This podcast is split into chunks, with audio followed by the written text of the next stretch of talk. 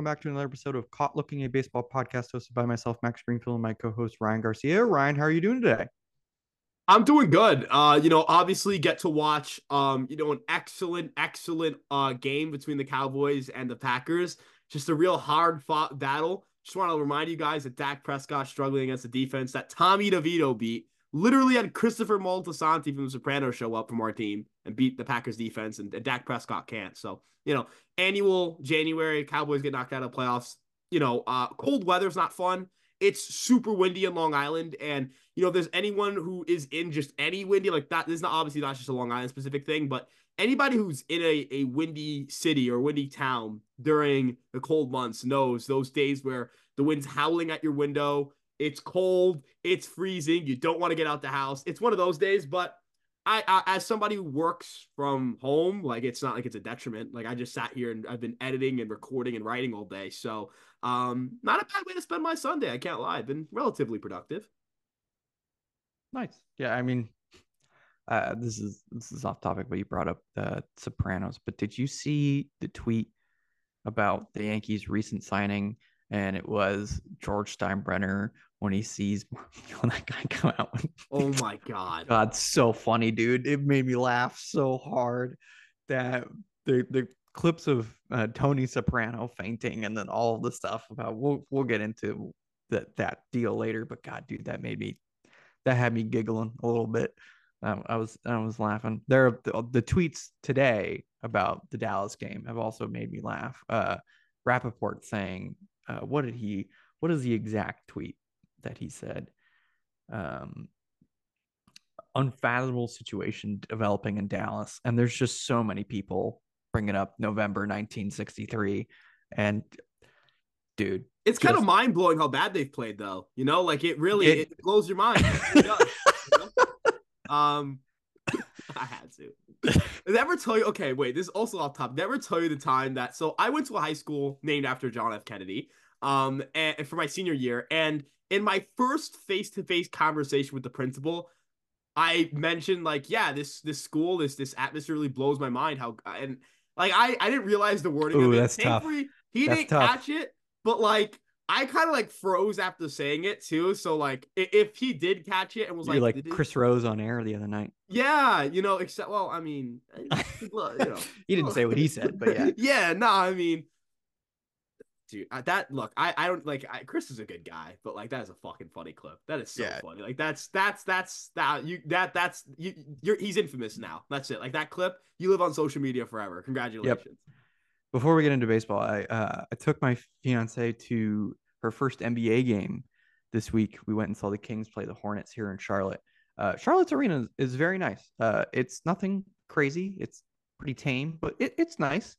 Um and by all happenstance, truly random, but I sat in the same row for the entire game as Kings GM Monte McNair. Met him, shook his hand, told I thanked him. I was like, dude, thank you for bringing playoff basketball back to Sacramento. I was like, I've been a Kings fan my whole life. And he's like, dude, that's awesome. Thanks, that's insane. Thanks yeah, I was. Uh, people were like, you should have asked him if they're making any moves. Never do that. Like, don't don't do that. Like, if you have the opportunity to meet like an executive or a player or anything like that, just like tell them thank you or like be nice and stuff because they remember that stuff way more than you know the guy was like hey, you should go get this guy like oh, yeah like if you're telling brian cashman yo you should go get corbin Burnes, he's probably oh, you think he's thinking something oh shit oh my oh god. my god you're so oh, right no i never thought like, of that like yeah like, no. go get juan soto ah shit you mean to tell me i should try to get a generational. Yeah, I, I didn't think about that beforehand. My bad, my fault, big dog. But, but or just walk up to Cashman and do the big dogs. Be like big, big dog. dog. uh, but but even stranger, sitting courtside, not even a couple rows in front of me, J Cole. Yeah, in Charlotte, watching the Kings play, and you know, not many players came up to him, but the first guy who did, Harrison Barnes. Everything about that was wild. It made I was just sat there in the back and I was like, this doesn't make sense. Why are you here? And why is Harrison Barnes dapping you up?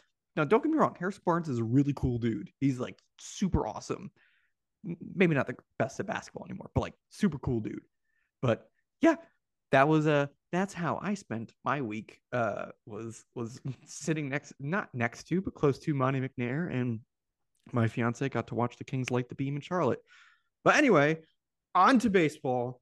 Uh, right after we finished recording last week, uh, Teoscar Hernandez signed with the Dodgers, and we had hinted that that was going to happen.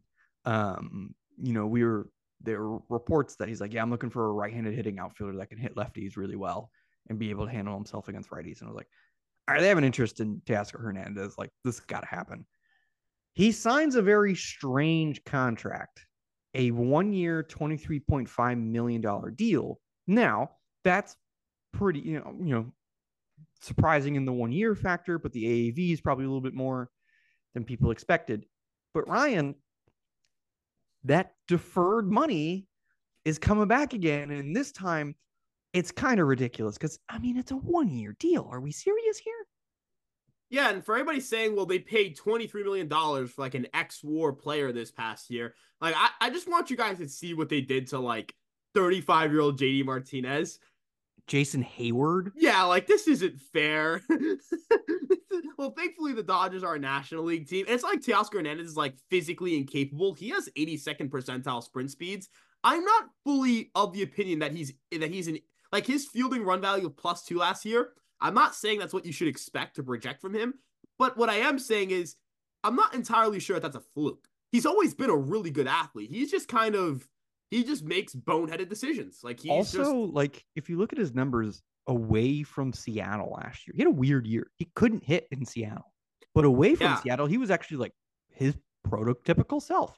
And if, in also, Los Angeles, he would have had 31 runs instead of 26, according to Savant. So it's also like he's so different from the rest of that lineup. Yeah. Right. Like he provides this guy, uh, friend of the podcast, Rob Orr basically said, like, here's this guy who's going to swing at one of the first two pitches to try and do damage. While the rest of the lineup is like, make the pitcher work, see what pitches we can find, you know, capitalize on mistakes, don't chase. He's just like, nah, screw it. I'm gonna go hit.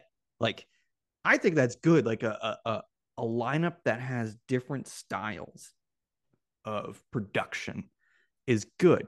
But the the deferred money here, I mean, ah, come on, it's just ridiculous.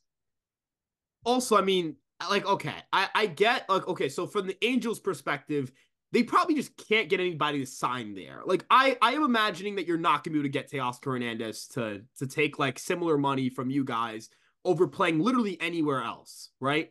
There's just that's a disaster. I would not want to play there. Like I would say that's like A's territory of like I'm just good. I don't give a fuck if Mike Trout's there. Like I'm I'm good. You know what I mean? Like go play somewhere else. But Boston, Teoscar Hernandez follows Boston Strong on, 30 uh, on, on Twitter, which by the way, dude, stop shooting shots in your account, man. Like, dude, you are missing, you're bricking. I always believe shooting. God, you're looking shoot. like me out there, man. Like, not, dude, it's bad, but like, dude, it's like he's, I mean, like, good lord, you know, like there's look, Julius Randle stopped shooting from three. Just take that as an example. Take that as a hint. All right, that's all I'm saying. Julius Randle learned how to stop shooting from three this year, buddy. You got to do the same. Yeah, stop shooting. But anyways, yeah, I agree with you though. Like, Boston wide I get the sense of like, well, he maybe he just wanted to go to the Dodgers. That's valid.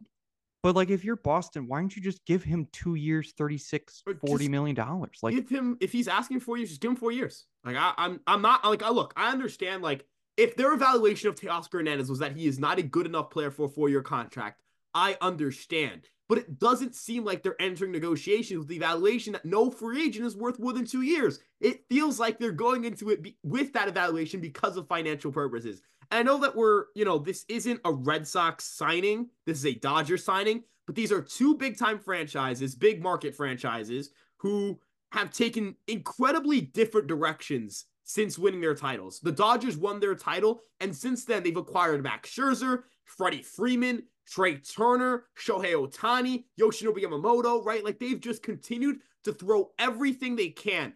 Screw compensation picks, screw the luxury tax, screw whatever prospects they end up trading. Well, you know, that's a little bit harsh, but you get my point, right? Where it's like they, they can win. replenish that, right? Like they know they can replenish that because they trust their player development. And for the record, they can. They're not just saying it to say it. They actually can do it. They can replenish all the talent they're trading away. And they're continuing to go for it. Every single guy in that front office basically has a secure job now that Shohei Ohtani signed, and, and Andrew Friedman has I mean, he job. put that as part of his contract of like yeah. you, the owner can't sell or step down as CEO, and Friedman can't be fired, right. or else he can opt out of his. That's some cojones. And as a GM, like low key, if you had that, if I know that the best player on my team specifically will leave my team if I get fired, like That's where's crazy. the incentive? Right, but where's the incentive to take risks? Well, guess what? The Dodgers keep doing it, right? Like, I know that I wanted to give Yamamoto 300 plus million dollars, and like, I'm not saying that it's you know not a decision I would make, but it is inherently a risk. Like, you are Yeah. giving a guy who, I mean, not let's let's take away the he has a bitch Major League Baseball, all that stuff. He's still a pitcher. yeah, he He's just a, a pitcher. Like we're that's giving a player. Every three hundred million dollar contract is a risk. Like every single one. Every every con every dollar you spend is a risk. Um, and when it's ten years, like it's a risk that can hamper you long term.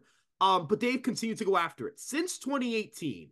Once the Red Sox won the World Series, I mean, I'm not saying that 2021 team. I don't know how good they would have been had they added more. But what I will say is that was actually like a pretty good team. Like all things considered, the offense was good. The Red Sox have kind of ran out better bullpens, I feel like, as well. Like their bullpen has become really well built. That is a like I'm looking at that bullpen. I, I'm I, I, this is gonna be a hot take, but like I think they're probably like the sixth, fifth best. Like I think they're really good. That bullpen. It they have depends on what they do with Kenley Jansen. Right, but right now, like currently with what they have in Yeah, place, yeah, they yeah, an no, I- excellent I agree. bullpen. Their bullpen's Um, very good. And that's something that they like. Even when they won in 2018, they never that that was their big weakness. Like you wanted to get to their bullpen. They have an excellent farm system. Chaim Bloom left. I mean, a lot of really good prospects down there. They're yeah. This loaded. is like this is the the like you should have been spending now. And I don't know if you saw the report that came out that had Chaim Bloom not been fired, they might have had a little more pressure to go out and spend this year, or they would have been a little more aggressive. Whatever, it was something along those lines. What was is crazy. the point of punting it another year? I get that this isn't the free agent class to go out for it. Uh, and, and try to like rebuild your roster, but this certainly was the free agent class pitching wise to try to get better. I'm not saying they should have signed Marcus Stroman, which we'll get to in a bit. I'm not saying that they, you know, could have gotten Yamamoto. They they could not. If the Mets and Yankees couldn't, they weren't going to get him. That's you know Correct. that's fine. Um, I have no problem with them not getting Imanaga. Um, even though I would have taken it on that deal that he ended up getting with the Cubs. Yeah, it was a very. We'll get to that in a second. Right, but it was reported that he took less guaranteed money with the Cubs, and and again, like the it's Fenway, like fly balls. I'm gonna be, you know what I mean? Like I I understand. also I that report came from Heyman, and so like we I never. guess They've never confirmed otherwise. we also don't know if it was the. Red Sox or like the Angels. Right. the It could have been. Could have.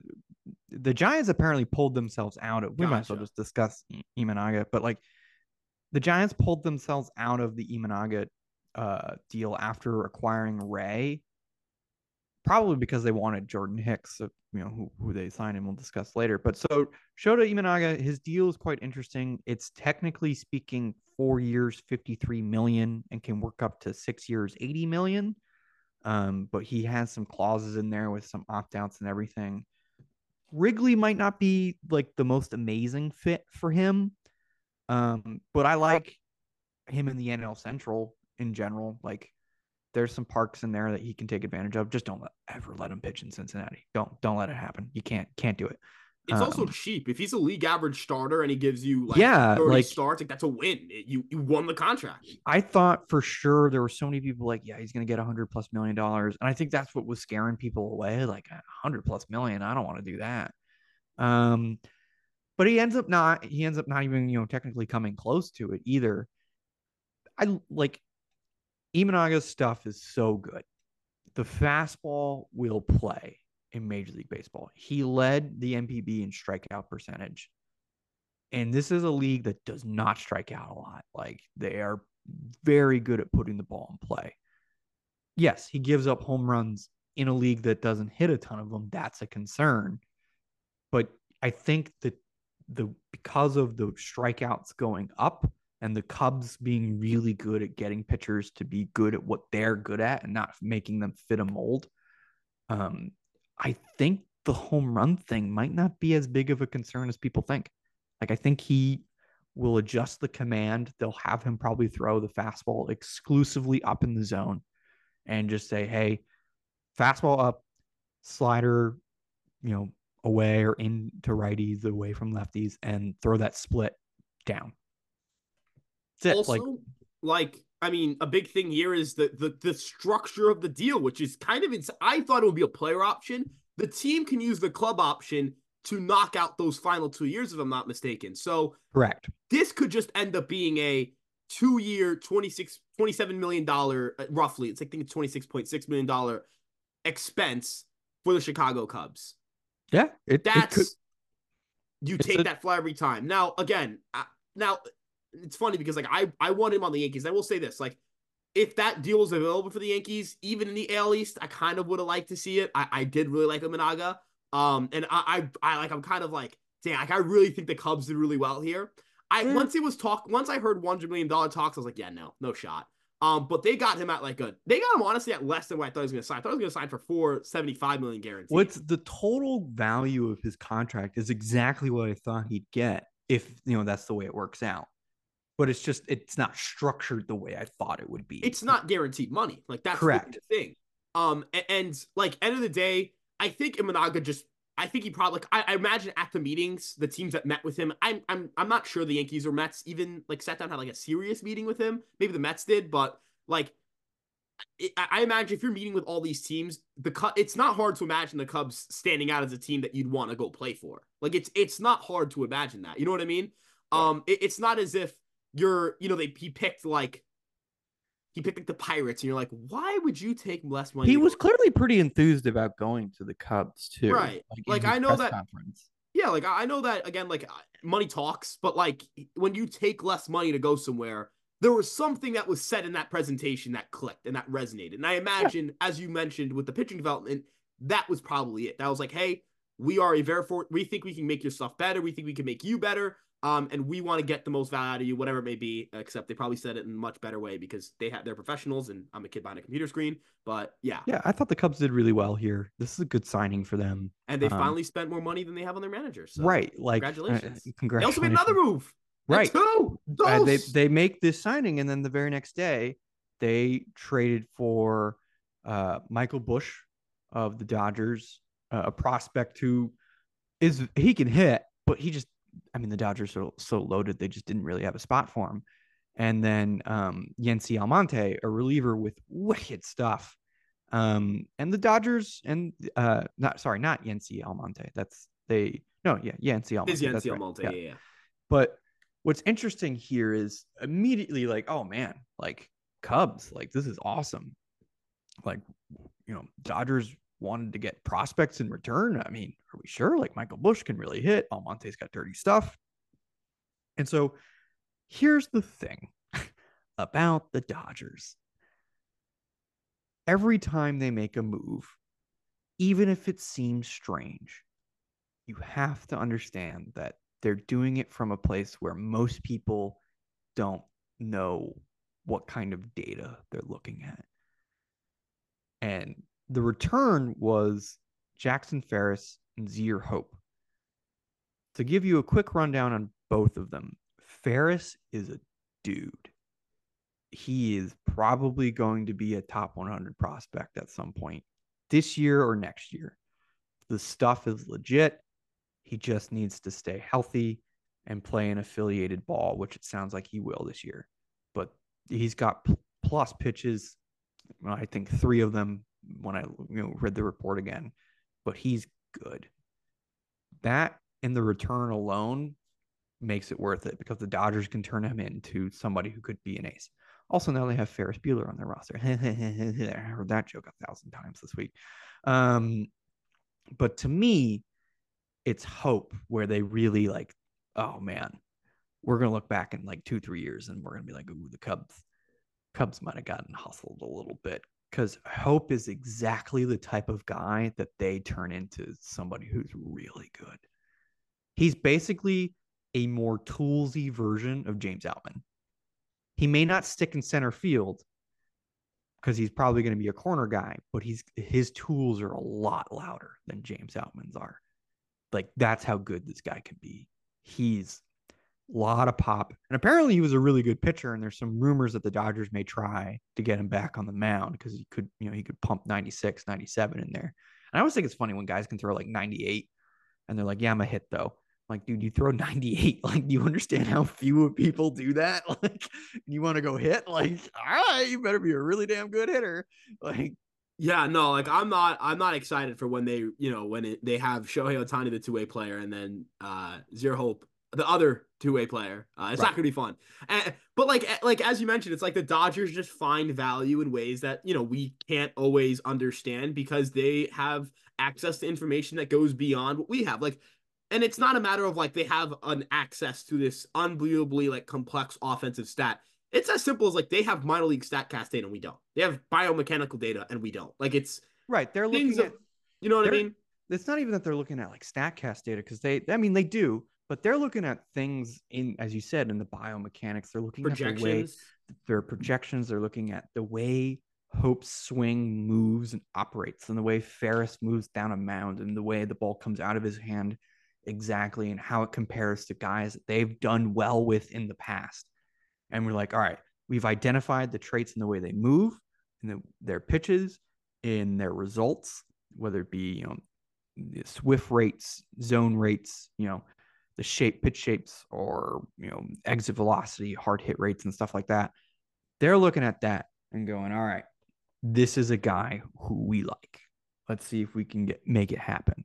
And for Ferris and Hope, I mean, those are guys they do extremely well with extremely well. I mean, I saw the trade. And I didn't know really anything about Hope until I was like reading about him, texted some friends about him, and they're like, "That's a great get for the Dodgers." Like, um, one of my friends texted me and said, "In two years, people are going to be like, this is a terrible trade for the Cubs." Again, I will say this: that's hoping that those prospects work out, and they're prospects for a reason. Busch will play right away. Almonte will play right away. That's what you need, right? The Cubs are better from this trade for 2024 than they were before it.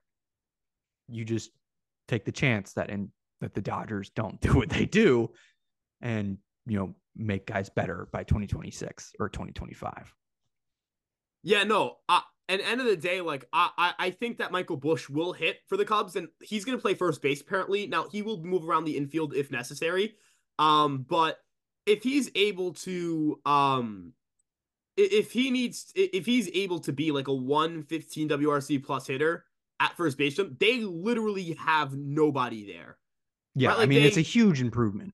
Like they just they they don't have anybody there. Like they like I know Matt Mervis is technically there, um, but yeah, like I don't know.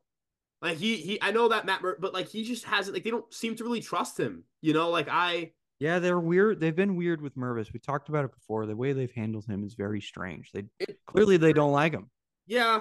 And look, is it fair? I don't know. Like we'll find out over the next I mean, I think it's fair. I don't think they have like it's not like a injustice. I think people have this uh misunderstanding that young equals good. Just because you're young means you're going to be good. Like people over works. yeah people overvalue youth so much like not saying that youth doesn't matter for like long-term projectability like how good will you be over x amount of time right if um, you're young and you play well you can reasonably assume that you'll get better if you play well at the major league level like when juan soto comes up and dominates yeah you can assume that as he ages and gets smarter he'll continue to get better yeah because he's juan soto but if you know a kid comes up at 22 is kind of struggling, you can't just assume like, oh yeah, he's young, he'll figure it out. Like that's not always the case. Like, right, he's more likely to figure it out than let's say somebody who's 33, right? Like that's but but that's not it doesn't guarantee the outcome, right? Like your outcome begins at like you haven't done anything at the major league level. You are you haven't proved anything.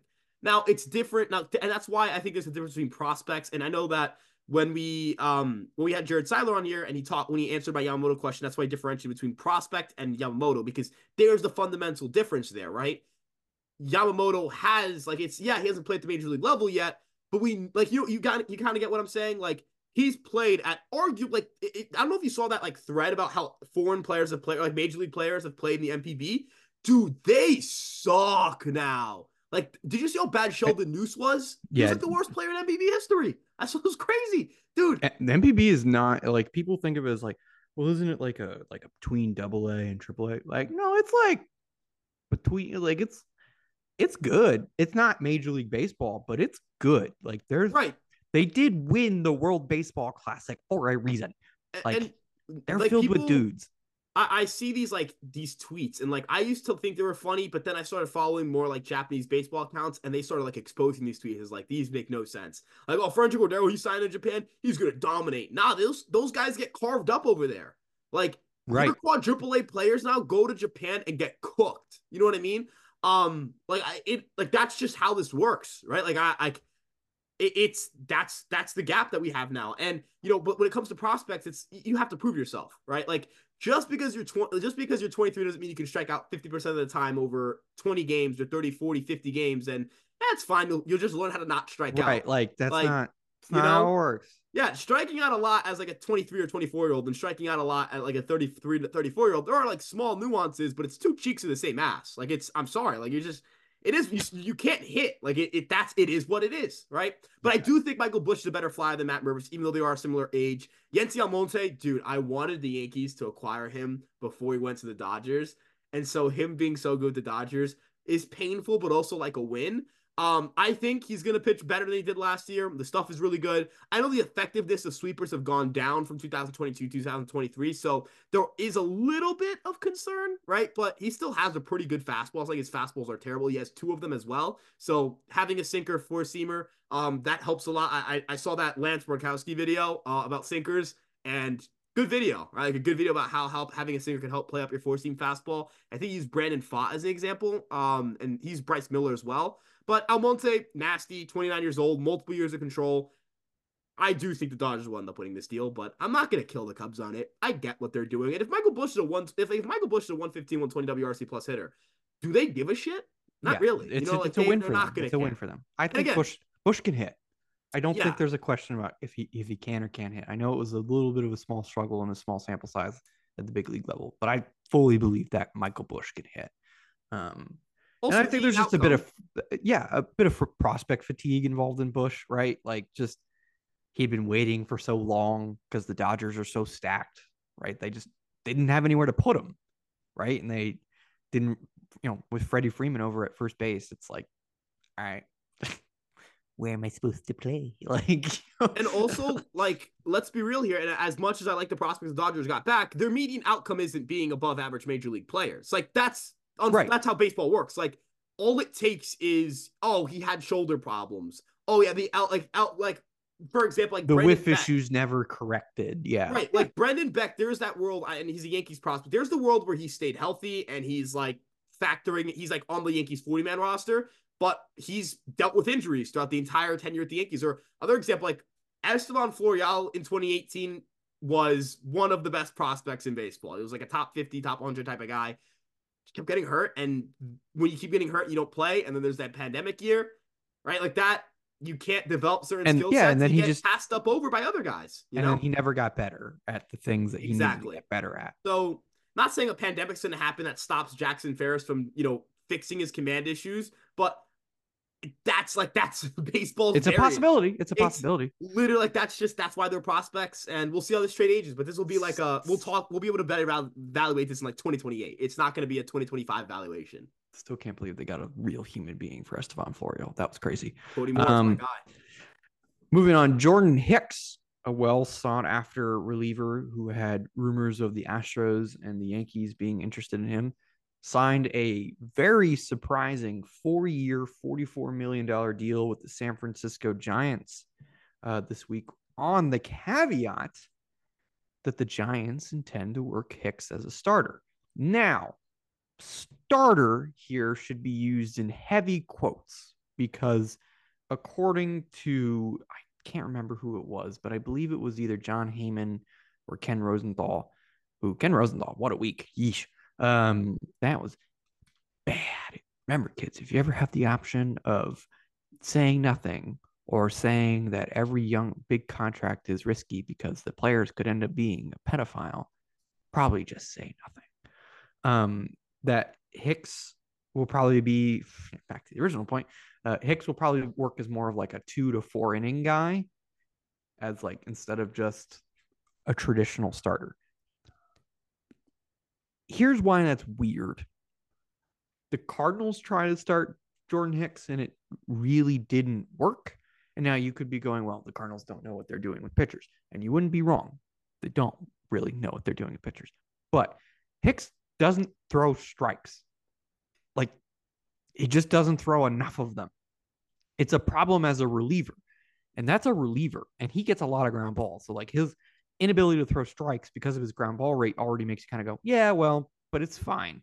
Like, but it it's a problem. He can't go more than an inning or two because of his inability to throw strikes. And so the Giants are saying, well, we can basically get him to throw enough. And the Giants are good with pitchers. Are they that good? But like, I mean, he wasn't really much better at throwing strikes in Toronto. And dude, Pete Walker's a pretty damn good pitching coach. like they had one of the best staffs in baseball last year. So it's a weird deal. Like it's not hard for him to be worth it because if he throws 60 innings a year at the rate that he was as a reliever, he's worth it because he could be their closer or he could be their, you know, you know, high leverage setup guy and he'd be worth it because again, 60% ground ball rate, throws 102 miles an hour. He's good. I'm not debating that, but the plan to start him is a strange one. It's a they are an interesting they've they've had interesting starting pitching strategies. Um, you know, I, I'm a little more optimistic in the sense of like, you know, I, I think that the Giants are taking a bet here on a pitcher who has excellent stuff. And if they have the um buy-in to give him that that um to, to try something like that out, sure, go ahead and, and try to be innovative. I have nothing against that. Um, but as you mentioned, the injury history, the command, like we were talking about this earlier before we started recording. Like, does he have great command of a single pitch in his arsenal? And I know that people are going to say, well, Blake Snell just won the Cy Young. I would argue Blake Snell knows what he's doing on the mound with his command. It, it seems to be intentional. And his walk rates were like around where Jordan Hicks is as a reliever, right? You know what I mean? Like, that's kind of the difference. We're talking about going from an 11% walk rate guy to then becoming a starter you know, is it going to look like Edward Cabrera's outcome where, you know, he's able to prevent runs despite the fact that he walks like an un- ungodly amount of batters because he can just keep the ball on the ground? Who knows? Maybe teams are a little less scared of walking hitters in an era where guys hit the ball harder than they've ever hit before. And there's more, you know, there's more to lose by giving up contact.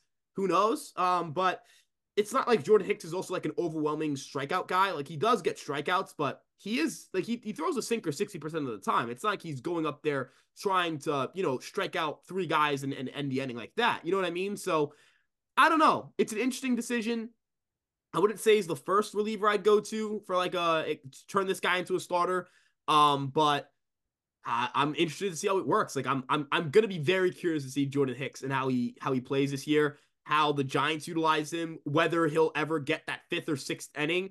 And, you know, end of the day, if it works out for them, and he, let's say it works out in the sense that he is a three inning guy for them, if you get, you know, what, like 80, 90 innings of him at like a 3 5 ERA even, that's worth $11 million, right? Like, it's worth it, but they just, I think they need more like, not regular, ah, that sounds so mean. They need more like normal starting pitching. They need a guy who can give them five or six innings. Right. Like, What's so weird like about their offseason is in theory, a Webb, Cobb, Ray, you know, Hicks bullpen thing, and like Harrison and a, a, rookie, right?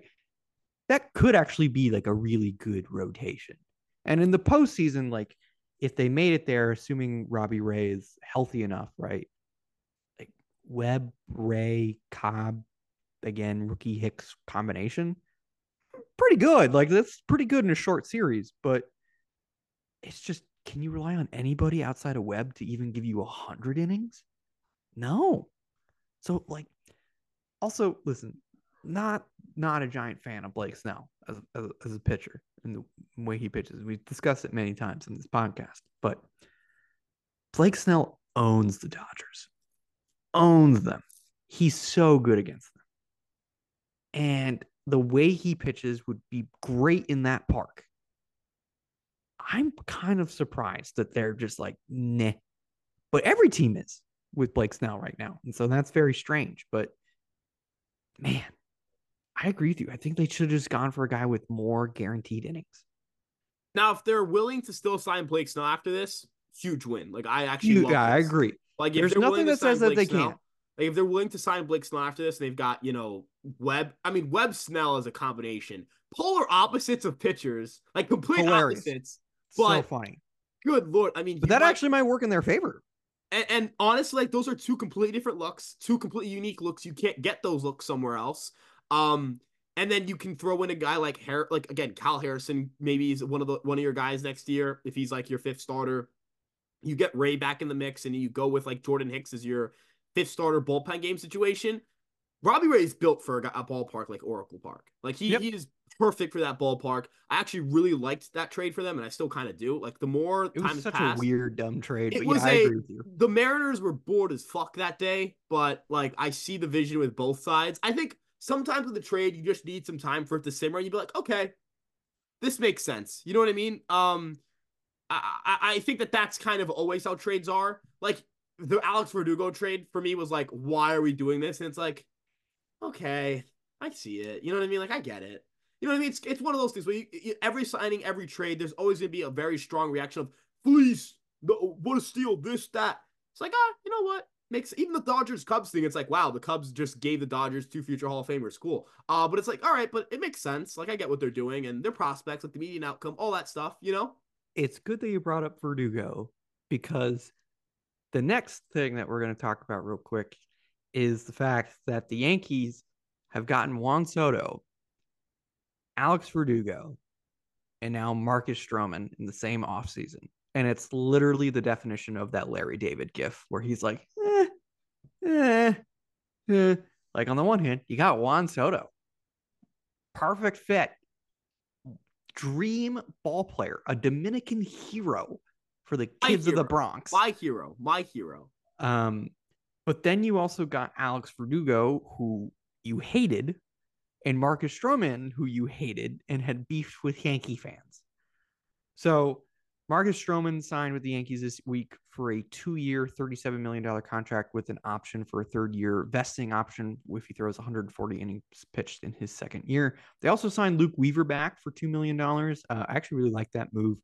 Uh, Weaver actually showed some promising stuff with the Yankees in his stretch down there, uh, down at the end of the year. So I, I, I'm happy they brought him back.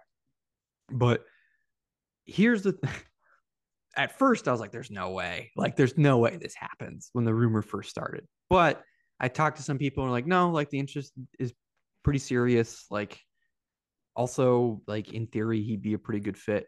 And so I think here's what Yankee fans have to do remove the name Verdugo, remove the name Stroman, and just look at it from a baseball lens. The Yankees are getting a guy who, yes, the past two years hasn't thrown a ton of innings, but never had a FIP above four, doesn't really give up home runs, has a ground ball rate above 50% every single year, doesn't walk guys, and has above average stuff. That sounds like a perfect fit. Like, and they're getting him for below market value. Stroman at 237, I mean, that's a bargain. Like a serious bargain. Yeah, for me, it's look, if the Yankees, like the Yankees' goal, uh, if they couldn't get Yamamoto, was to find a guy who could improve their rotation and didn't have to make a long term commitment to. And I imagine that the entire winter they were like, so who fits that box? Marcus Stroman. They're like, we're not signing Marcus Stroman. And then after time, they're like, huh. So is that option like, you know, Seth Lugo's off the market, Michael Wacha's off the market eh, you know, they'll report that Imanaga's going to ask for $100 million. You weren't going to pay Snell what he was asking for. Monty's probably going back to Texas. You go, all right, I'll just trade for somebody then. Why, why spend money? I have so many pro. And then you look at Dylan Cease, they're like, oh, okay, you want, you know, Spencer Jones, Chase Hampton. All right. No. Corbin Burnes. It's like, all right, they're not trading him. Shane Bieber. I mean, I, I the Yankees and the Guardians just don't really match up as well as I thought they would because like everyone's like, all right, you just give them Everson Pereira. Well, what if they don't like Everson Pereira? Then what? Historically, they do not like guys like Everson. Pereira. Right. Like, and it's like, Milwaukee with Everson Pereira makes sense because Milwaukee likes guys like Everson Pereira, but Cleveland doesn't. They yeah. they don't like guys who swing and miss a lot and then hit for power. They don't have It's, those it's guys. legit just like where do you like like I I was I remember I was like writing an article and then I, and I, this article never came out and I was like why the Yankees and Gar. I was like, it was like title because I just in the in my head, I'm like, yeah, they match up really well. The Yankees really need a guy like Shane Bieber. You know, he makes a lot of sense. He's a good fighter taking them. Kind of like, well, why does this make sense for Cleveland? Like, they're gonna ask like they should ask like Will Warren, but the Yankees aren't giving them Will Warren. They should ask like Ben Rice. Maybe the Yankees give them Ben Rice, but they should ask for more than that because Ben Rice is a first baseman, right? Like he, the value he can present for you is not great unless he's a great hitter, right? What like they don't match up as well as you think. Okay, so they don't like Pereira. You move on. And you're like, all right, what about Mitch Keller? Well, the Pirates are kind of like entertaining offers, not like shopping him. There's a difference. When you're in entertaining mode and people don't understand this, it's not that they're waiting to hear your baseball trade value offer. It's they're waiting to get blown away by a team and hope they find a team that really likes this player. Because if they're blown away, then they'll, then they'll discuss a deal. The Pirates are not taking a deal for Mitch Keller unless they're getting like a, a Chase Hampton in that deal because yeah. they don't have they're not shopping him. They're they're fine rolling into the season with him. They have zero reason to trade him outside of if an opportunity presents itself. It, it's kind of like if Gleyber Torres his situation. The Yankees aren't going to say no to Gleyber Torres for like, you know, Bryan Woo, but if the Mariners aren't offering Bryan Woo, the Yankees aren't trading Gleyber Torres. You know what I mean? Uh, like somebody has to bite. Somebody has to be desperate to bite and make that deal. So the Yankees are just kind of like they were Stroman was the only guy who checked off all the boxes they were looking for outside Yamamoto.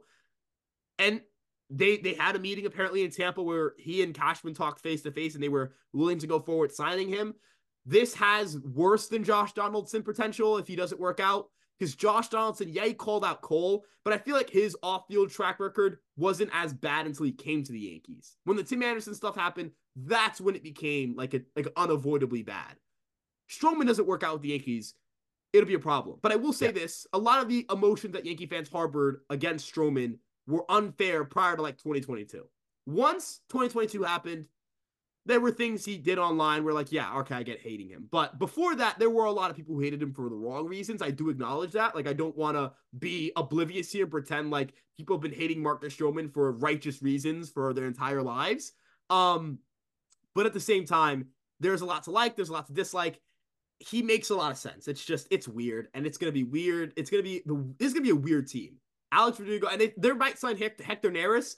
Could this a, might be the most different personality we've seen the Yankees. Gonna be one of the most entertaining teams I've ever seen in my life. Whether for all the good or for all the right or all the wrong reasons, honestly. Because if yeah. they're bad, it's gonna get ugly. Like if they're Correct. bad, it gets ugly. Like people, Cashman gets fired. I think if they're bad this year.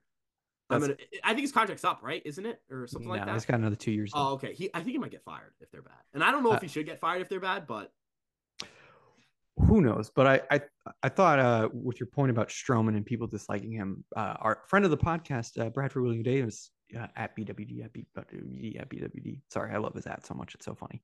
Um, he had a really good thread about Marcus Stroman, and like, yeah, he's done a lot of things that I certainly really don't like but also like he's always had this weird attention around him because he's a very boisterous black athlete and in a very non-black sport you know?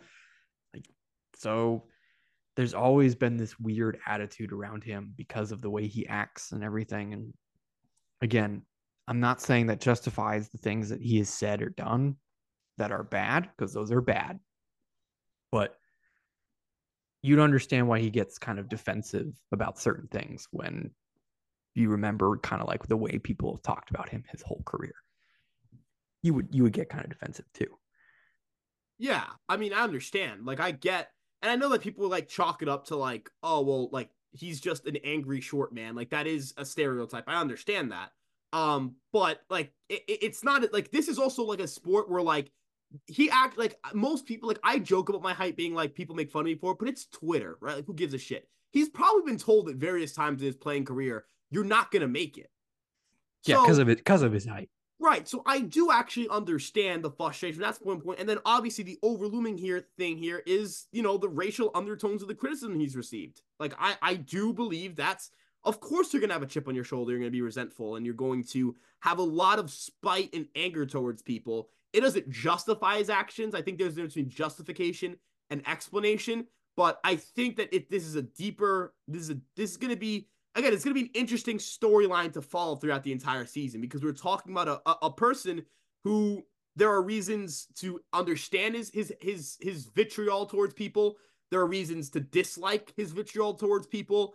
and he's playing with an organization that kind of I, am not saying jump started the hate for Marcus Stroman, but if Mar- if Brian Cashman doesn't say that thing about Stroman, is he as notorious for his off-field issues or quote unquote issues or comments or social media stuff? Like I don't not that he wouldn't have been active on social media, but I feel like the Cashman thing's the most notable thing. You know, it's like I know he had a little bit of a thing with the Mets. Like I think he like came went after New York fans, but again, I think those comments stem from what originally happened with the Yankees in 2019. Was Cashman out of line for saying what he said? I understand Stroman being upset about what Cashman said. I also understand why Cashman said what he said because he's a brutally honest guy. And to an extent, like, was he going to start over Paxton, Tanaka, or Severino? Probably not. Like, the Yankees liked Paxton. Tanaka has always been good in the postseason, and Severino was a considered a better pitcher at the time. And for people saying what makes, you know, for people now who who had the, the comments that Brian Cashman never admits mistakes, you officially cannot say that anymore. He just brought in the one guy that everybody knows him for playing down, and that's Marcus Stroman. So that it's a win. If you are a if you are a Brian Cashman hater, unfortunately, it's a bad day for you because when your misinformed and untrue narratives die, and that's the positive from this. Brian Cashman wins. We never lose. Um, and I'm go- still going bald by the age of 45. Moving on, we're gonna have a quick discussion about arbitration. Uh, came and went. The arbitration deadline happened, and so to kind of walk our listeners through arbitration, it's basically bef- after you pass through three years or so uh, of team control, you're allowed to go through what's called the arbitration process, which is basically you and the team. You know, there's a set value that you can kind of negotiate around to try and get to.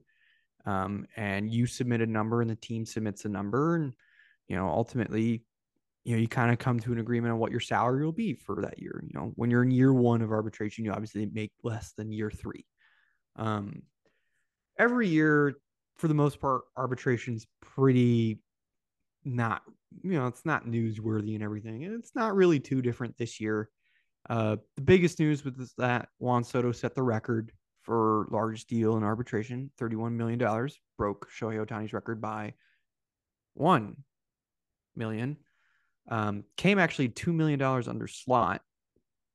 Um, but there were 23 players that did not uh, reach terms on a contract and will be headed towards what's called arbitration. And so, what it is, is as I said, the player will come in with their value and the team will come in with their value, and an independent arbitrator will decide whether or not this person's worth number one or number two. Um, and they're only allowed to use public data. So teams cannot use internal metrics to argue against the player because the player does not have access to those metrics was the argument essentially for why that rule exists. So you know there are legendary examples of arbitration going extremely poorly. It's a really bad and dumb system. Um most recently corbin burnes basically went through arbitration with the Brewers, I believe lost too, right? He didn't win his case. Um, and basically after that was like, I'm not going to be here once I become a free agent. Not good.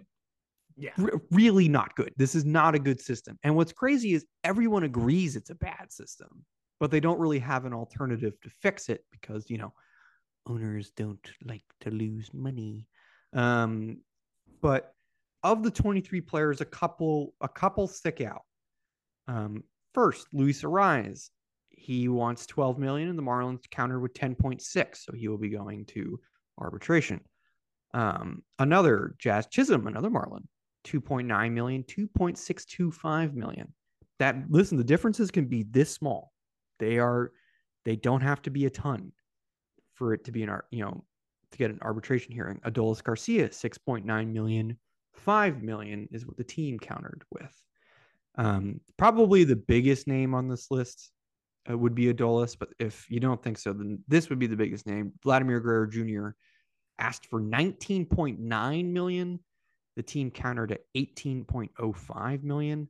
I believe that was the largest gap uh, on here was 1.8 million dollars. Um, which is pretty hefty. The smallest gap on here actually belonged uh, belonged to Casey Mize, who wanted 840,000 and the team countered with 815,000. That's right. They're going to arbitration over $35,000. Jacob Webb wanted 1 million, the team countered with 925,000. That's right. They're going to arbitration over $75,000. It's a stupid system, Ryan. We really got to find a way to change it, but ultimately I would probably say like I I would probably say that Vlad here is very surprising given how people have talked about the relationship between him and the Blue Jays in recent years. The thing for me is just like from the Blue Jays perspective, you have to understand the frustration. The guy goes from MVP caliber player, supposed to anchor your franchise, to he hasn't been that guy. I'm not saying the Blue Jays are a perfectly ran organization, but look at he hasn't even been close. Right, but like they've they've made good enough moves where if Vlad Guerrero Jr. had his meeting outcomes, not saying his MVP caliber outcome, like is a 140 WRC plus hitter and a four and a half four player, like a good like the if he's Pete Alonso, right? If he's Pete Alonso and not you know one of the greatest right-handed hitters of the gener of this generation, if he's Pete Alonso, there's no dis- this is no disrespect to Pete Alonso. I'm just saying if he is a really good player instead of a generational player, are the Blue Jays maybe not like are they like closer? Do they have a playoff win? Do they have a playoff series win? The pickoff at second base in the wild card game series against the Twins is embarrassing. Like that can't happen. You are the first team to lose a playoff series to the Minnesota Twins. The first team a playoff game to the Minnesota Twins and a playoff series to them in my lifetime. Max, I am in college. I am a sophomore in college.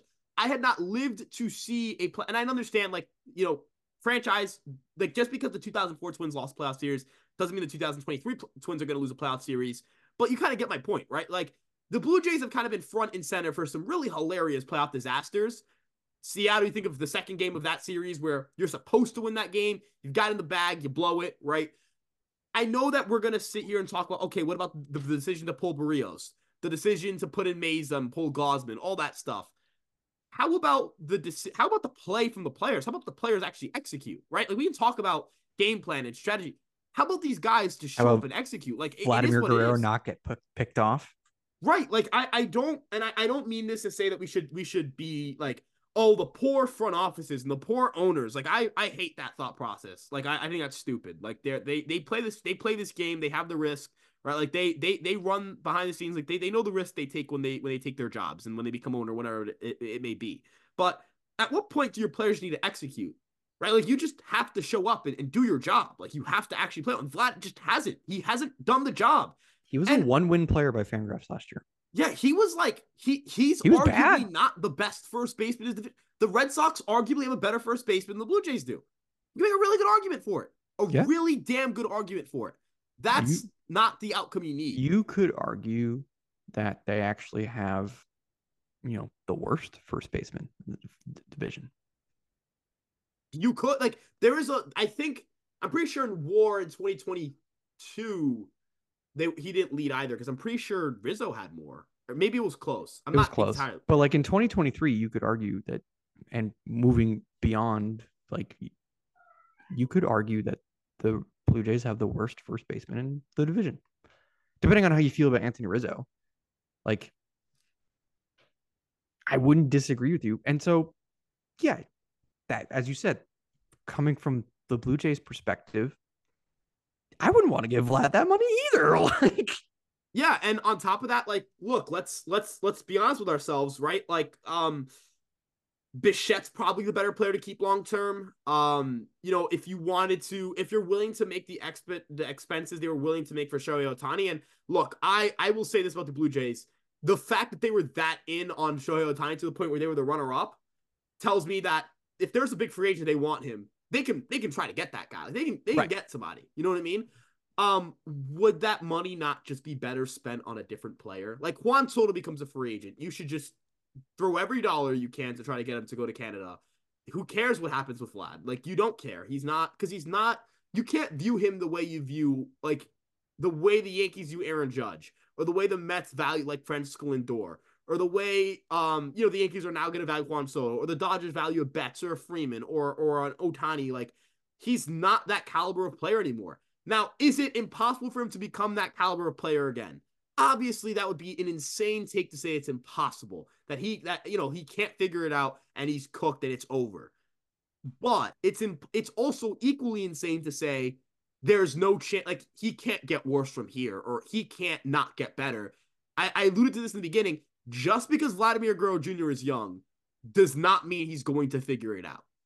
And that's kind of the tough thing here. This is the biggest year. but This is a pivoting pivotal point of his career. I know he has another year of arbitration left, and the Blue Jays have another year to look and evaluate. But if he's and it's not, he can't be a three war player, and this is good enough. He has to be like, he has to get like down ballot MVP votes at the very least. Like he has to be a legitimate like five war player for the Blue Jays. Say, all right, we're willing to give you the money you're looking for. And even then, he has one five war year. You're probably thinking to yourself, well, what if he just reverts again? Like, is this the type of guy you give a 10 year, $300 million contract to? In 2021, it seemed like a foregone conclusion. Now I'm not even sure I'd give him a nine figure deal, right? Like, he's he's in a tough spot. This is a tough situation to be in.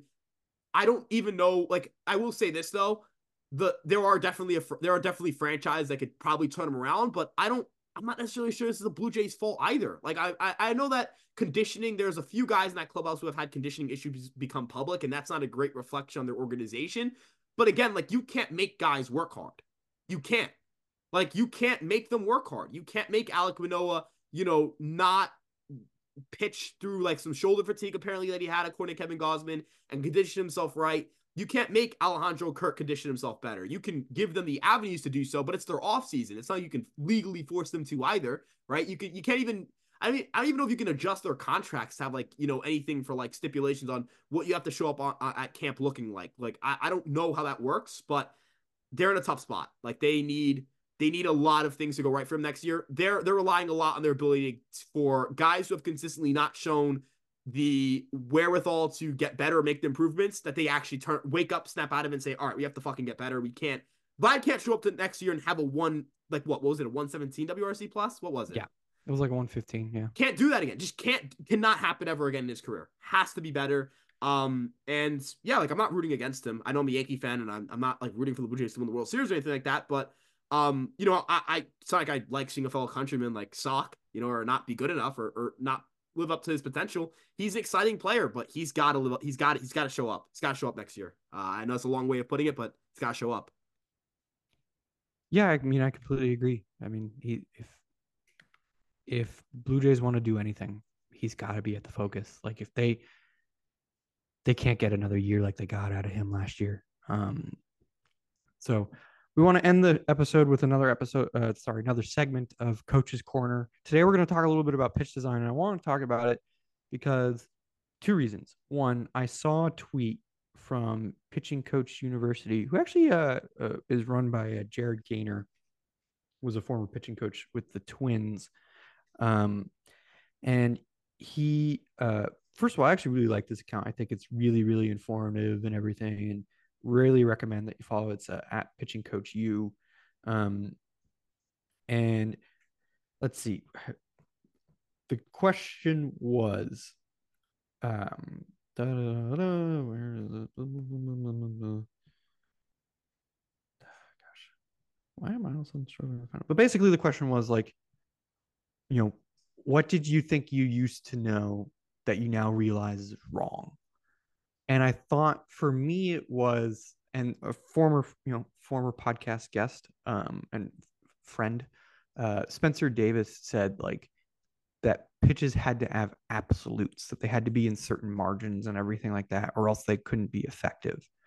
Um and I thought about that when I was listening to a couple of presentations and everything and some podcasts recently about pitch design in the sense of well, how do you make stuff better? We've talked about pitch design and how to make and how to make pitchers better and before, but we've never really talked about how to make pitcher pitches better. Um, and I think there's a, there's a misconception about wh- which pitch types are easy to improve or difficult to improve. And so I asked on Twitter today, which you know which pitch type do you think is easiest to improve? Fastballs like four seams, two seams, sinkers, breaking balls, you know, curveballs, sliders, sweepers or off speed stuff, change up splitters, you know, fork balls, that kind of stuff.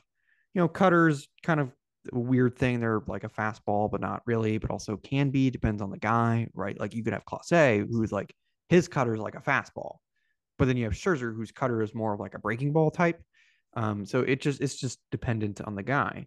Um, and to my surprise, actually, uh, Breaking Ball ended up winning the poll with 100 uh, with 51% of the vote. Fastballs finished second, and off speed finished third. Um, I didn't think there was a right answer here, but I did think there was a wrong answer. I think if you chose fastballs, you're wrong.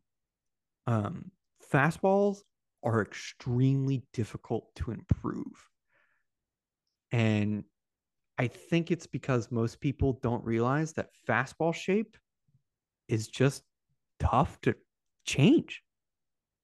Like Ryan, when you throw like when you're taught to throw a baseball, the first thing you're taught to throw is a fastball. Like everybody learns to just pick up the seams and then just throw it. And so if you're throwing a fastball, that's just the way you naturally throw it. That's the way it comes out of your hand. And to change that is extremely difficult. Yeah, you don't just go from oh yeah I'm a natural pronator to yeah I'm a supinator. That's just what I do well. Like I actually just super. That doesn't like, happen. Yeah, no. That's... And you know, for the major at the major league level, and you're talking professionally, you don't have like two years to just throw shit at a wall and hope it sticks. You're fighting for your job. Like you affect team performance, your individual performance. These are things that matter. So you don't get that runtime to say, all right, I'm to have a bad fastball all year. And, and the team's just to understand and they're to, like, that's not how this works, right? You're on borrowed time. Like, you, you have X amount of time to prove yourself at, at whatever level you're at. Um, and, and, then on top of that, you know, how, and, not, not to say that the time investment isn't worth it, but considering the way that most fastballs play, is anybody's fastball good enough to you know take a basically tank a year of value? Not really. Like unless you're going from like you know a uh, dead zone fastball like Albert Abreu's four seam fastball to like Spencer Strider's. Yeah, you might you're you're willing to wait a year for that, but that doesn't happen. if it could happen, so many teams would be doing it. So many teams would just have guys come in and just be like, all right, um, we're just we're taking your fast. We're just gonna make it so much better. It's easier to improve your secondary, as you mentioned. Even sweepers, like teams have realized, oh yeah, we can just teach you how to orient, um, how to how to orient your the your, your the seams of the ball so that you can get crazy horizontal break. And and because for most right-handed pitchers, you're you're gonna be facing righties. You have a pitch that can get righties out. For lefties, a little bit tougher, but you just that's why most lefties throw a curveball, right? Because curveballs gets get opposite-handed hitters out. Sweepers get um, same handed hitters out. You can just say, all right, here's a curveball. Here's just something that moves vertically. Um, now changeups are tough. Changeups are just like, man, you either like, I, I think you can attest to this too. You either have one or you don't. It's it's weird. Like some guys, like I like I even on a day to day basis, like I'll throw one day and be like, yep, I have my changeup. The next day to be like, nope, don't have it. Right. And I think that's like a shared experience. There are very few changeup first guys, anyways, because it's a weird pitch also. Like you wouldn't define it as like a heavy whiff pitch, but you wouldn't define as like a contact. It's weird. It's not like a ground ball pitch specifically or a fly ball pitch specifically. It is just a pitch. And it kind of relies on your fastball too. Like how good your changeup is is strictly reliant on how good your fat or what your fastball does. So that's also a question. Like your changeup is just like, I don't know. I've never really considered a changeup a pitch where it's like there's a definitive thing that makes a good changeup. It's kind of like, all right, what does it do compared to your fastball? Like, is Drew Thorpe's changeup bad because it doesn't get vertical separation on his fastball? No, it's actually a dominant pitch.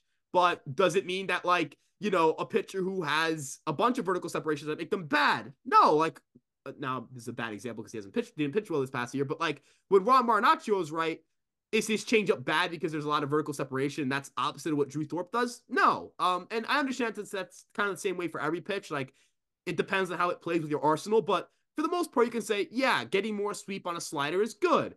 Having more ride on your fastball is good. Having more run on your sinker is good. Having more drop in your curveball is good, etc., etc. So change are kind of a weird pitch. I don't know if you can even definitively call anything better or worse. Yeah, I mean, it, changeups are are fun because there's so many different avenues for them to succeed. And I thought one of uh, the comments I got on the on the tweet uh, it came from uh, at Spin Doctor BB. Fastballs are hard to improve just generally because it's largely tied to velo. Breaking balls are weird, and oftentimes it has to do with motor preferences. That's true. If you're not a good supinator, it's tough to throw sliders. I'm a terrible supinator. Couldn't throw a slider to save my life. Had a decent curveball though. Um, I think off speed in terms of improvement are underrated because it's based on grip and there's so many grips. Right. He's right.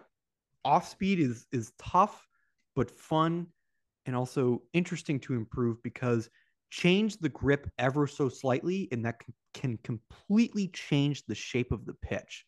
You don't even have to adjust the way you hold it in your hand or the finger pressure or anything like that. Things that have very big effects on a breaking ball or a fastball, but on a changeup have minimal because of the way you're trying to kill spin and everything like that. Um, and like the intended, you know, what the pitch is supposed to do.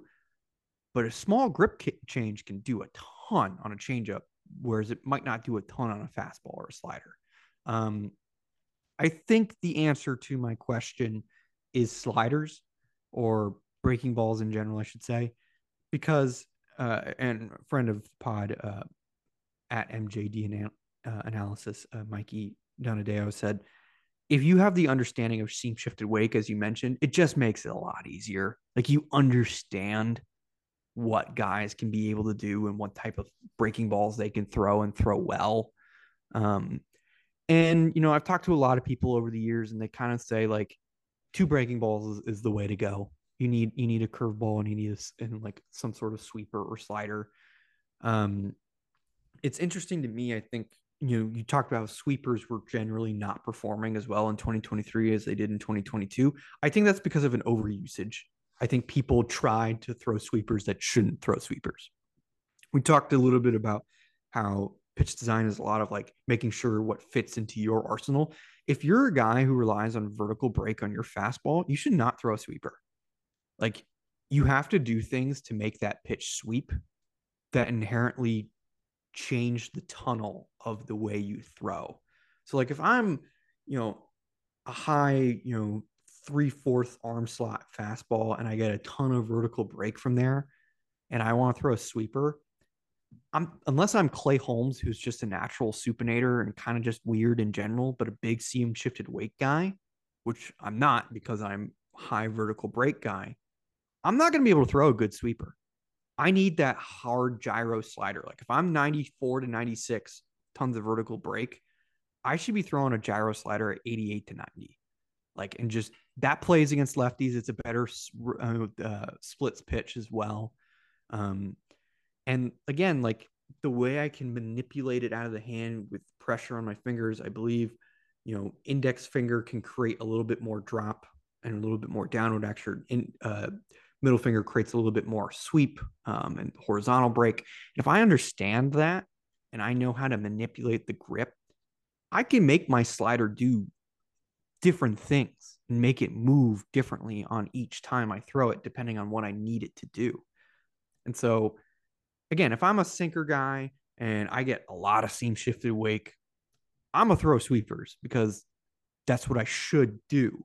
But I need to make sure that my breaking ball fits into the rest of my arsenal. When I coach guys and I work with guys, I try to identify their best pitch. That doesn't have to be their fastball. Ideally, it is. Like if you if your best pitch is your fastball, that just makes everything else play better. Gerrit Cole's really good and Spencer Strider's really good because their best pitches are their fastballs. Now, Gerrit Cole's slider is also really good. His knuckle curve is also really good. His cutter is really good, and his changeup is really good. He throws five really good pitches.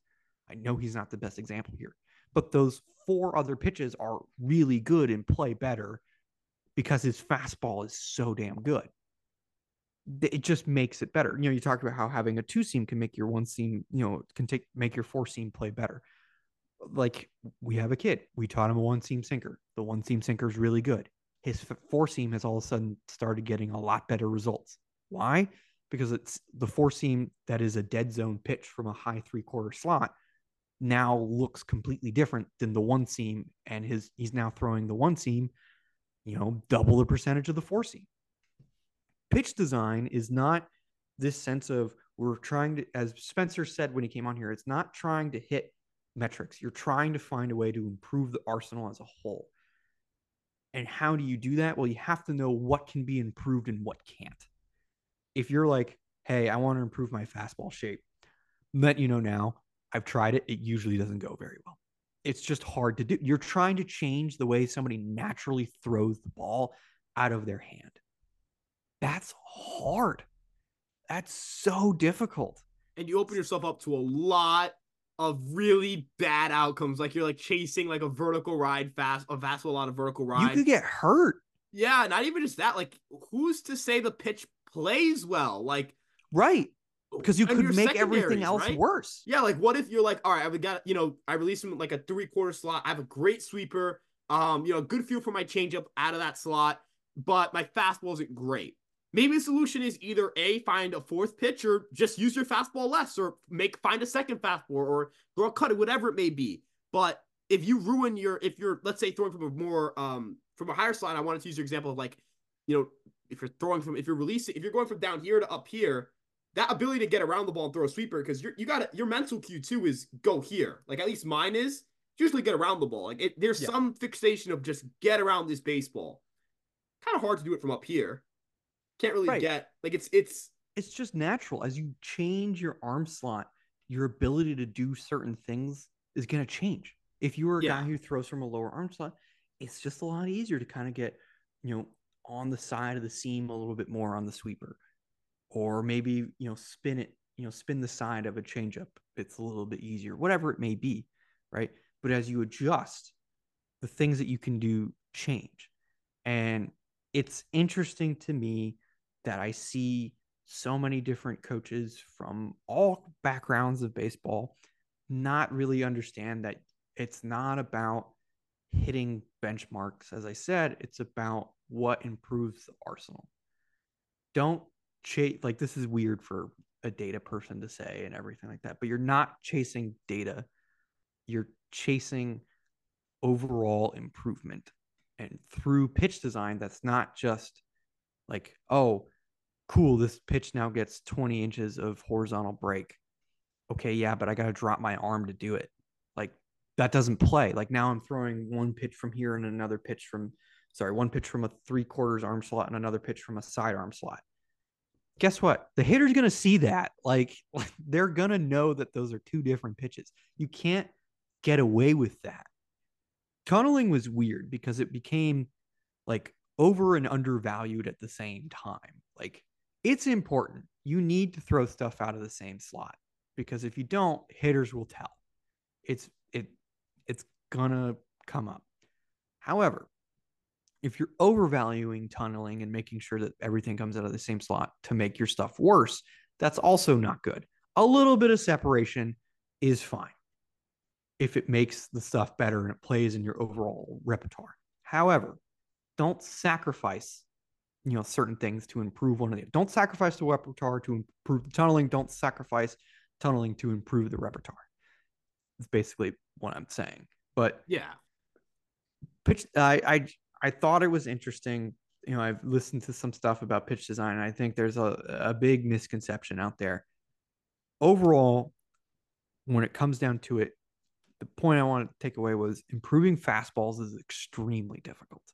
Like yes you can add velocity always improves fastball. But if you're in the dead zone from a high slot there's no real fixing that. Like you got to find a two seamer or a one seam sinker or something or a cutter. Like you got to find something that makes your dead zone fastball play up. Because if you don't the pitch is going to get destroyed. Even look at Hunter Greene Yeah. Hunter would- Greene needs like a sinker or or a cutter or something. Because his fastball even though it's thrown 101 102 gets pummeled it's kind of interesting to think though, like what you do in your early stages of throwing as like a kid, just kind of dicking around. stick with you the rest of your life it affects eh, like that's that's kind of horrifying. Like it's horrifying. Like you, you you do you're right. Like and you have to kind of get a player to also be able to like visualize that. Like I don't know if this makes any sense, but I physically kind of cringe at the idea of trying to pronate uh supinate up here. Like it like get around the ball up here like that that's that hurts to think about. You know what I mean? If I can't like if I'm thinking yeah, this is going to hurt to do, I'm not going to do it.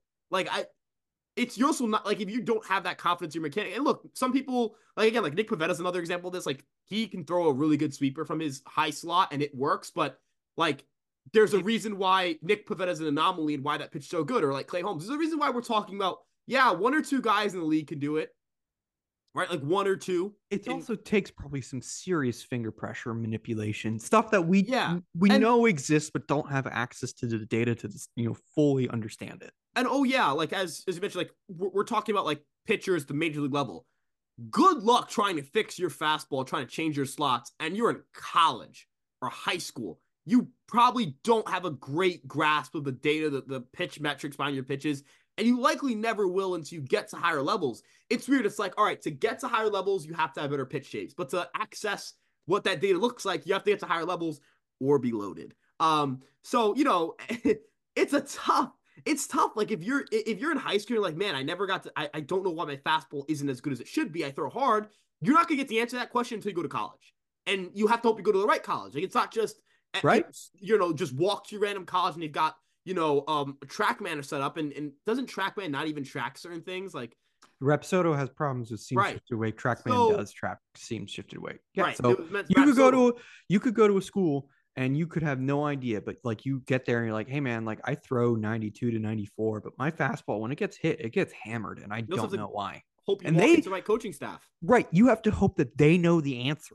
or they're willing to know the answer. Like, what if you go to your pitching coach, you're like, hey man, so like I just want to understand how to like figure out some stuff with my fast. Like I- I've never really gotten a good look at like the pitch metrics. And like, don't worry about that BS. Just look, we want you to throw strikes. We want you to be in the zone. Like, Dominate the inside. yeah, you just kind of like throw the inside Get- fastball. get hey, hitters off the plate. keep like it's like you're like ah shit. Like ah, right. fuck.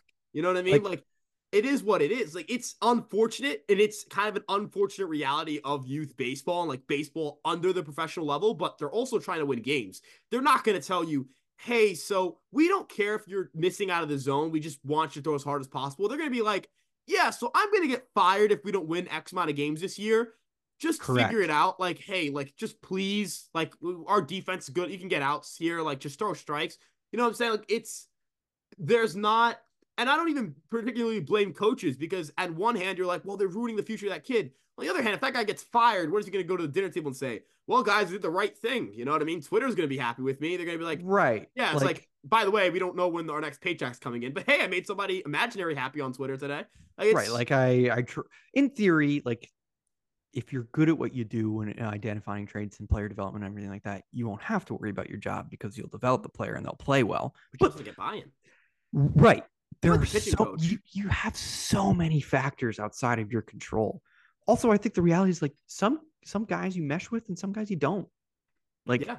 there there are players that I worked with and I've tried really hard to like get through to them and it just hasn't worked. Somebody else has. Does that make me a bad coach? Not necessarily. I'm sure the best coaches in baseball could say the same thing too.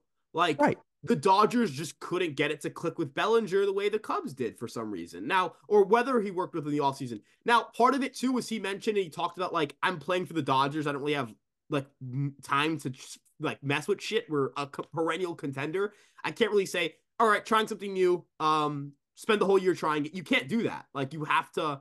You You, don't, you don't want to run the risk of being even. Yeah, you have to perform. You have to be you know, you're you're th- this is their window. This is not experiment and figure it out. If they want to experiment and figure it out, they, like they did what you know what, and I was gonna say they'll cut him and find somebody cheaper. That's literally what they did. They cut him and just brought up James Outman, and it worked, right? Like it. That's how baseball is, right? It, it's it's weird. It's eh, like you gotta. It, it's tough because it, this. I don't want to sound like I'm being like this. Kind of like sounds almost morbid the way I'm talking about youth baseball but it's just the reality of it, right? Like it's just, hey, sometimes you're in good circumstances, sometimes you're not. Some coach you'll click with, even if they're a great coach, you might not click with all of them. Maybe it's an initial interaction where you just never really fully trust them, or whatever it may be, or maybe you're just not getting results and you don't find those results until you go with another coach, right? Like, are we going to argue that Mike Maddux is a better uh, pitching coach than Matt Blake? No, but Mike Maddux got more to Jordan Montgomery. Why was that? Maybe because he just was finally getting the results he was supposed to get. Maybe he was finally getting the batted ball luck. Maybe he was finally, you know, whatever it may be. It is what it is. Maybe he's just like, hey, Montgomery's just a couple of years older now, and he has the experience of pitching deeper into games or whatever it may be.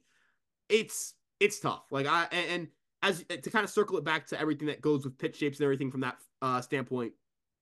If you don't have a great fastball already, there's not a lot you can do to fix that. Even if you go from like a dead zone fastball to a great sinker, it's a great sinker is still not much like a not that a great, sinker pitch. is not gonna not gonna outdo a good fastball in terms of like right like the 99th percentile of a sinker and the 99th percentile of a four seam fastball is completely different. Like it just is. Yeah, a 99th percentile sinker is Clay Holmes sinker versus Gerrit Cole's fastball. Or even use like Spencer Strider's. I mean, what like Gerrit Cole's fastball like 2019 is like 99th percentile outcome. We're talking the best of the best outcome.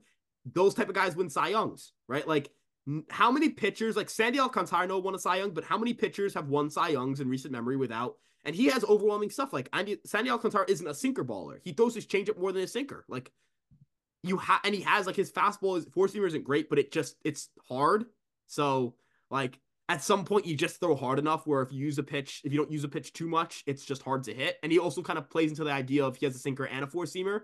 Um, so like there just aren't, I don't know, like you just can't really do much about it. Um, and you have to look at all right, how do we improve our secondaries?